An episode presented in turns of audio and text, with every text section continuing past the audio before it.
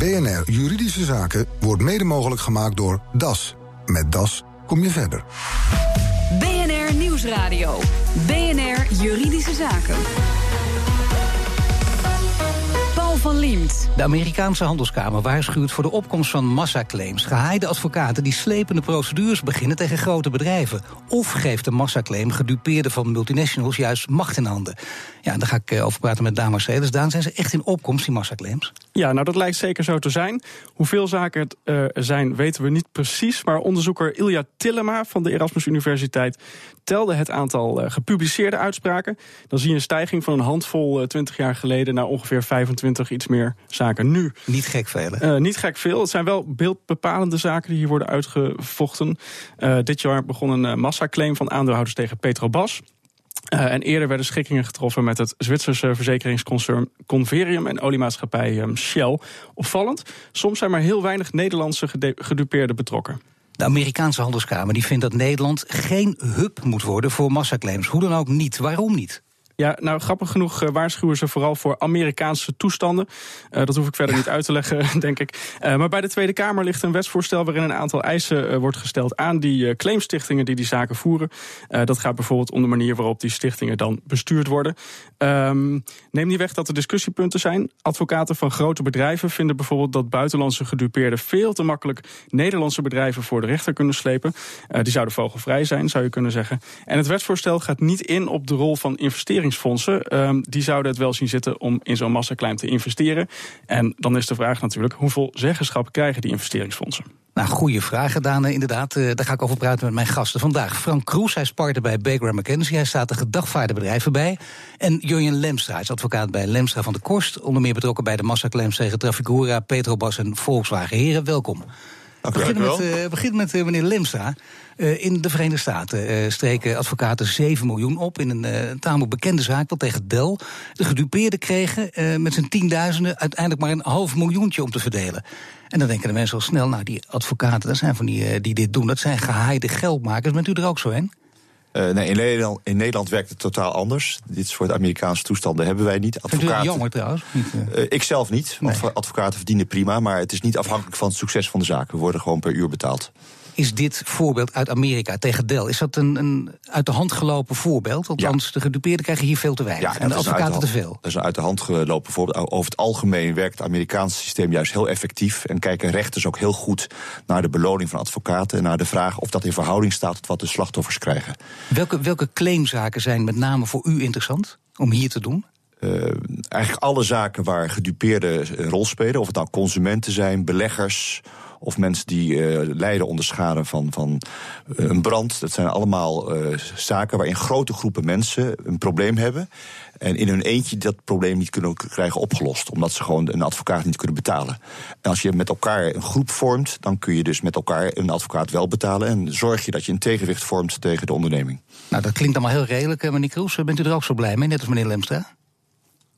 Nou, dat hangt er een beetje vanaf hoe je dat regelt. Nou, ik zit niet te wachten op Amerikaanse toestanden. Ik denk niemand in Nederland zit te wachten op Amerikaanse toestanden. De Europese Commissie heeft een uh, aanbeveling gedaan aan de lidstaten om dit soort acties in te voeren. En is ook beducht voor uh, Amerikaanse toestanden.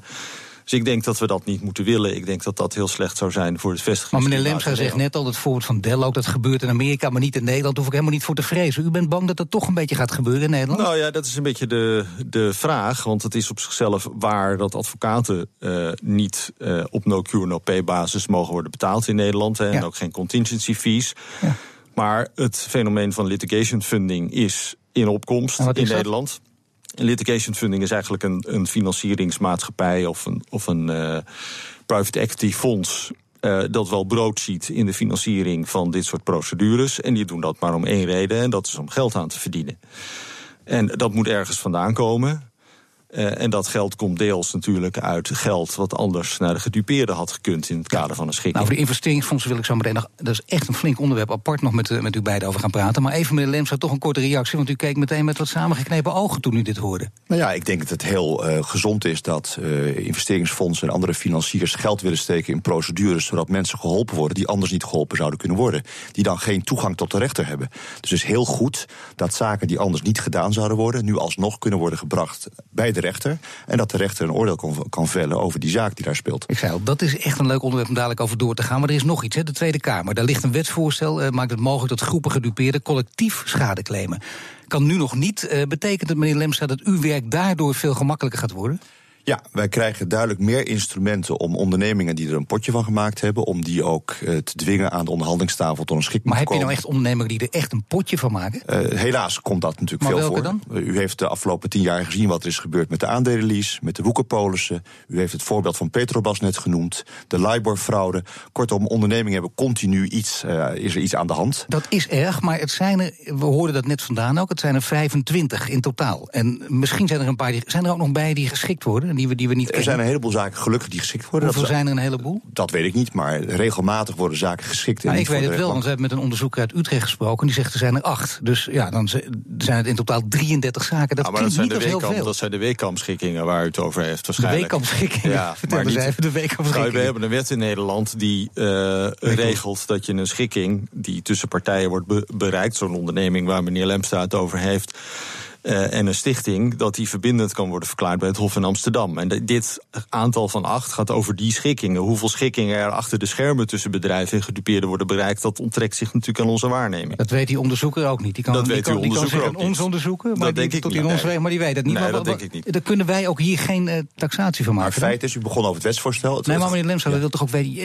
Ik wil ook het, een ander feit weten, namelijk hoe vaak komt het voor? Het zou kunnen zijn dat er honderden schikkingen plaatsvinden die wij niet kennen. Of Nou, is dat niet- echt een uit de hand gelopen Niet bij collectieve acties, want over het algemeen Nee. krijgen die collectieve acties veel mediabelangstelling. Volgen de kranten wat er gebeurt, eh, de televisie, de programma's van consumenten. Dus over het algemeen kun je dat niet heel erg onder de radar houden. En dat hoeft ook niet. Maar wat ik wel zie, is dat door het nieuwe wetsvoorstel er Ja. een extra mogelijkheid komt, een soort stok achter de deur, om ondernemingen te dwingen nu eh, aan tafel te gaan in plaats van het uit te zingen. En te denken, nou, ze kunnen toch geen collectieve schadevergoeding eh, vorderen. Dus laat maar wachten wat er komt. Dat zal nu vanaf volgend jaar niet meer kunnen, omdat de rechter nu ook een collectieve schadeclaim kan uitspreken. Ook zo En blij met het wetsvoorstel dan, meneer Kroes? Om die reden? Nou, blij is een groot woord. Ik denk dat. Ik ben niet vaak blij. Eh, eh, ik ben heel vaak blij, maar hier ben ik dan weer niet, zo, niet per Nee, se blij nee, over. nee. Nee, kijk, ehm, ik denk dat het een instrument is dat. ehm, eh, dat, dat de noodzakelijk kwaad is in, een zeker, in zekere zin. Eh, waar, waar, wat, wat niemand wil, is wat we bij Dexia hebben gezien: 20.000 procedures of zo. die zich in dozen in de kantongerechten opstapelen. omdat die eh, individueel moeten worden afgewikkeld. Dus ik Ja. zie zeker wel eh, nut en noodzaak van zo'n instrument. Alleen Maar- je, moet dat, je moet dat zo inrichten dat aan de ene kant er toegang tot de rechter is voor eh gedupeerden, maar de aan de andere kant de eh, bedrijven die daarin gedaagden zijn ook hun eh, rechten kunnen veiligstellen. En Nou, dat is Lemstra het mee eens. Ik bedoel, dat is Ja, zo eh, te regelen. Dat is verder eh, nou geen ja, maar goed, er zitten wel een paar dingen aan dat wetsvoorstel waar ik dan minder gelukkig mee ben. Maar Eén noem er van- echt een. nou, een van de dingen is waar we het zo meteen over gaan hebben, is dat er eh, niet een regeling in zit die transparant maakt waar de financiering van claimvehicles Nou, die vandaan had u al komt. genoemd, ja, maar nog een andere. En een andere eh, vind ik, er zit een mogelijkheid in voor een reële proceskostenveroordeling. En dat hebben we in Nederland niet. eh, in normale procedures, maar in deze wel. Dus dat kan gaan om tonnen, zo niet miljoenen. En ik zou eigenlijk het wel eh, prettig vinden als claimstichtingen daar op de een of andere manier zekerheid voor stellen. Of dat die financier van de procedure daarvoor in staat. Want anders wordt dat een beetje een, een lege doos, wat mij betreft. Ja, lege huls. Maar dat is inderdaad, meneer Lemstra, ook daar gaat u weer mee, eh, zo te zien, of niet? Ah, ik zie dat niet als grote probleem. Nee. Het, het, het grote voordeel van dit wetsvoorstel is dat er groot draagvlak voor is. Aan, aan alle kanten van het spectrum is gekeken naar dit wetsvoorstel. Zowel advocaten als de heer Kroes, die aan de zijde van ondernemingen staan, als advocaten die claimstichtingen bijstaan. En ik denk dat er een heel mooi compromis is uitgerold. Met aan de ene kant waarborgen dat niet iedere stichting maar iets kan gaan doen. Dus geen onzinclaims. En aan de andere kant waarborgen dat die ondernemingen wat meer prikkels krijgen om eh, de schade te vergoeden. En er moet om zaken gaan die in Nederland eh, hebben plaatsgevonden. Moet Nederland naast Amerika dan uiteindelijk het centrum van de wereld worden voor massaclaims? Zou u dat toejuichen, meneer Kroes? Nee, dat zou ik niet toejuichen. Ik vind dat geen doel op zich. Je moet adequate toegang tot de rechter bieden, ook in zaken met eh, Maar massaclaims. zoals dat zo mooi heet, eh, collateral damage. Stel dat dat er gewoon bij komt kijken, dan staat u eh, nog steeds niet te juichen. Nee, daar sta ik niet bij te juichen. Meneer moet... Lemstra wel volgens mij. Hè? Ik denk dat Nederland een unieke juridische infrastructuur heeft te bieden. Hele goede rechters, goede advocaten. En er kan vrij goedkoop geprocedeerd worden. Nou, meneer Kroes zegt het moet geen doel op zich zijn. Het moet geen doel op zich zijn, maar zolang er een Nederlands belang mee gemoeid is... en de Nederlandse attaches zijn met een zaak... dus bijvoorbeeld slachtoffers in Nederland of het bedrijf is in Nederland gevestigd... en je hebt ook echt iets relevants wat het aan Nederland bindt... vind ik dat Nederland heel goed in staat is om dit soort zaken op zich te nemen. En straks gaan we echt in op die investeringsfondsen. Want is het wenselijk dat investeringsfondsen in massaclaims kunnen beleggen? BNR Nieuwsradio.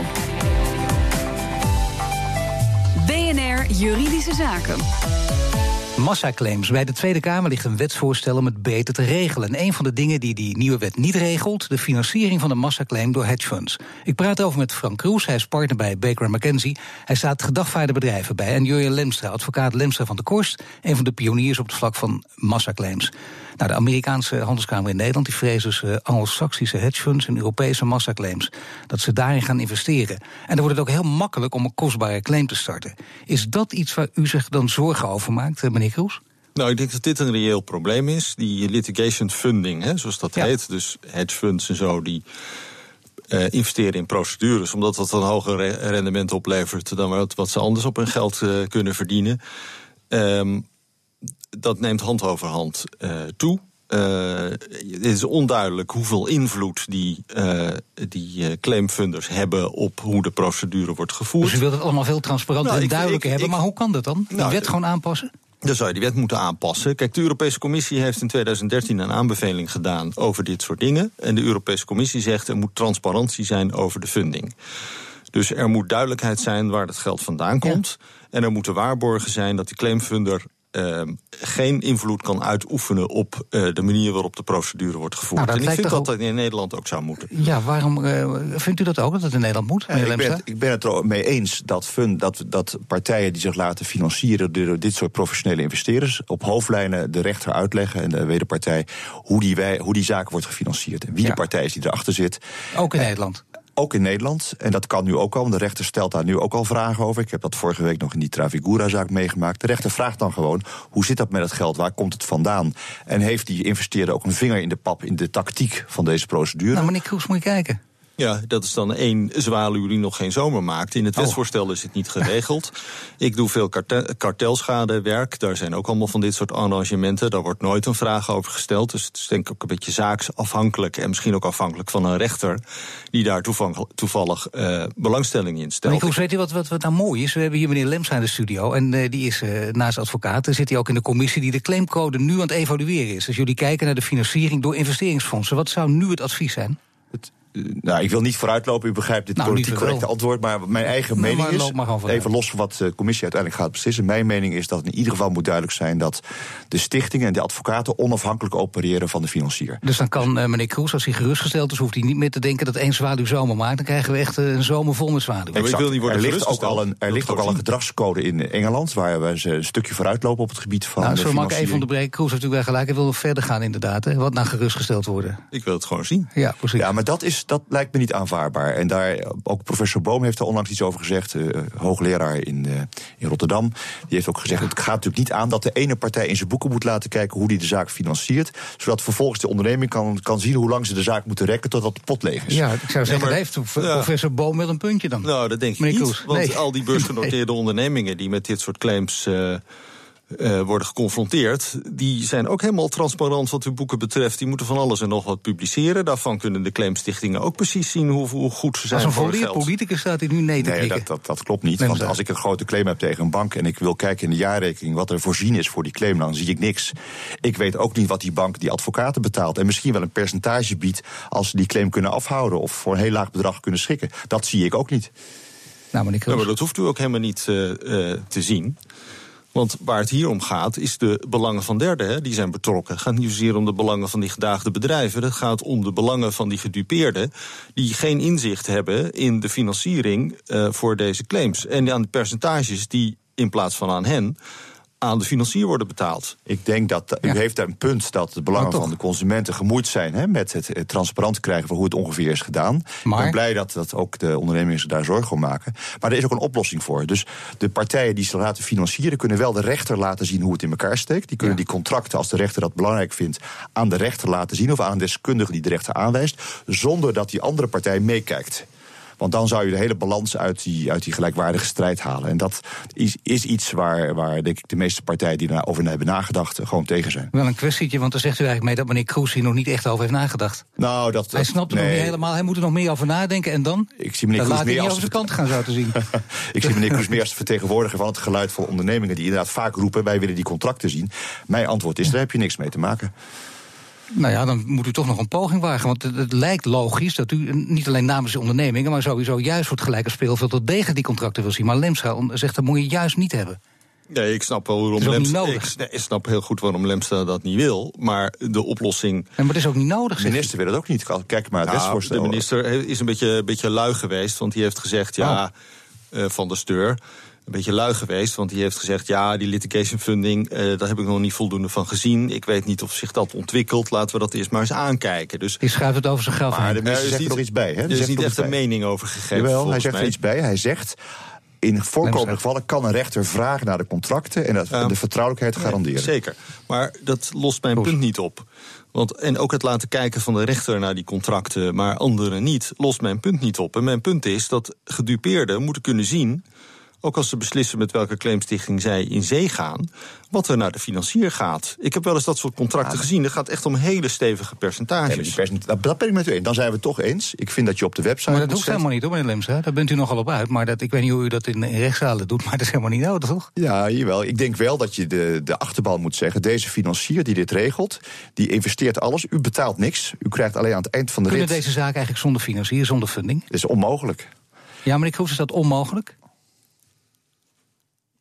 Dat kan ik niet helemaal beoordelen. Eh, de- die zaken kosten veel geld, dus eh, dat moet je ergens vandaan halen. En ik denk dat je dat bij de gedupeerde lastig kan uh, kan Maar kan u vindt ophalen. overigens ook, even voor de duidelijkheid... de minister is inderdaad uh, lui geweest, de heer Nee, dat vind ik helemaal niet. Ik denk dat de minister Nee. verstandig is geweest om de rechtsontwikkeling even zijn- beloop te laten. Dus het even voor zich uit heeft geschoven. En ik denk dat ook die claimcode hier kan helpen. hè. Als je op de- op de website zet dat een financier bijvoorbeeld 20% van de opbrengst krijgt, weten mensen waar ze aan toe zijn. Dan kunnen ze ja of nee meedoen.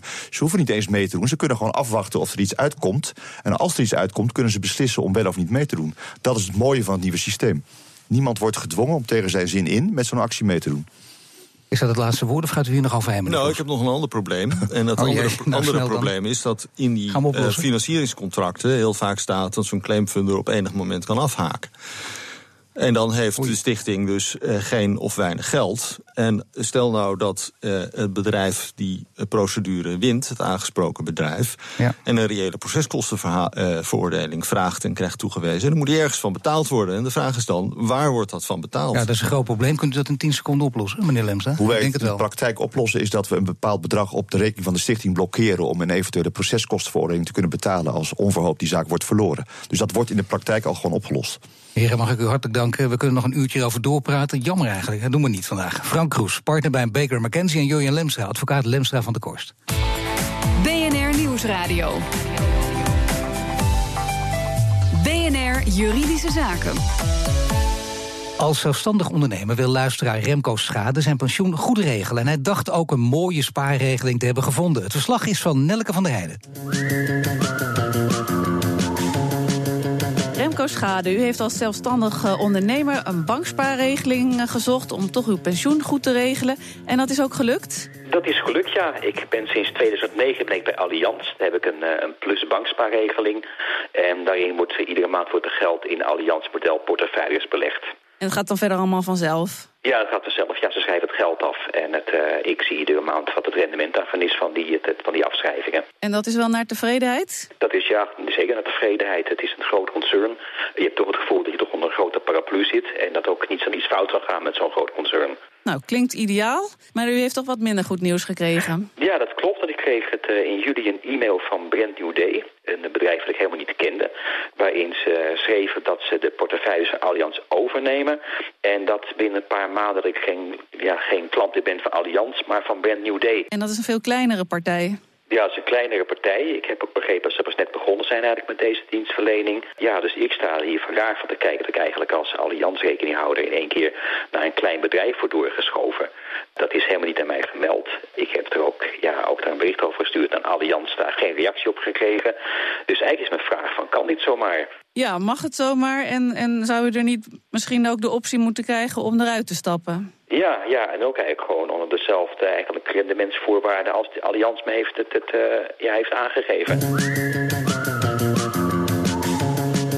Jeroen Wendelgelst, Remco Schade is een beetje teleurgesteld over zijn bankspaarregeling. Die is zomaar overgenomen door een andere partij zonder dat hem dat verteld is. Mag dat? Ja, een overname van een bedrijf is natuurlijk gewoon mogelijk. Alleen het is natuurlijk wel handig als de aanbieder dan ook eh, dat goed communiceert. Nou heeft men dat volgens mij wel gedaan. Op de website staat vrij veel informatie. Maar wat ik begrijp is dat meneer daar niet echt een heel duidelijke brief over had gehad. Dus dat, eh, dat zou beter zijn geweest. Maar niet dat ze dat juridisch verplicht waren? Nou ja, je hebt natuurlijk een zorg- en informatieplicht. Dus, dus er is natuurlijk wel een verplichting om de klant eh, te informeren. Maar dat hebben ze denk ik wel gedaan, maar dat had wel beter gekund. En hij maakt zich ook zorgen over de voorwaarden en de rendementen. Gaat daar veel in veranderen? Nou, wat ik begrijp is dat de voorwaarden als zodanig op dit moment nog niet, uh, niet zijn aangepast. Uh, in, in, feite heeft meneer Schade ook te maken met dezelfde partij. Die gewoon onder toezicht staat van DNB en gewoon aan dezelfde regels moet blijven voldoen. Dus in dat opzicht is er niks veranderd. Alleen het kan natuurlijk wel zo zijn in de toekomst de voorwaarden worden aangepast. En daar kan hij juridisch eigenlijk niet zoveel tegen beginnen? Uh, daar kan hij juridisch niet zoveel tegen beginnen. Maar dat hoeft geen probleem te zijn. Omdat meneer Schade natuurlijk altijd de mogelijkheid heeft om naar een andere aanbieder over te stappen. Dat kan in principe op ieder moment. Dus dat staat helemaal los van een overname of niet. En misschien is dit wel een heel goed moment om het product dus tegen het licht te houden. Gezien de toch wel, naar mijn smaak, vrij hoge kosten die in die beleggingsfondsen in rekening worden gebracht. En ten tweede zitten er natuurlijk ook nog kosten van een tussenpersoon in. Uh, een afsluitprovisie die uh, in 2009 betaald is. En ook periodiek uh, wordt ingehouden op de spaarpremie. Wat zou die met dat laatste dan kunnen doen? Nou, in ieder geval uh, contact opnemen met Allianz of met zijn tussenpersoon om te een opgave te vragen van de, de, kosten die zijn ingehouden. Zodat hij ook een inschatting kan maken wat het oplevert als hij overstapt naar een andere aanbieder. De luisteraar kan het als kans zien om over te stappen naar een goedkoper product. Dat zegt jurist Jeroen Wendelgels in de verslag van Nelke van der Heijden. Heeft u ook een juridische vraag? Mail hem naar juridischezaken.bnr.nl. En dit was de uitzending voor vandaag. U kunt de show terugluisteren via bnr.nl slash juridische zaken. Mijn naam is Paul van Liemt. Tot de volgende zitting. BNR Juridische Zaken wordt mede mogelijk gemaakt door DAS. Met DAS kom je verder.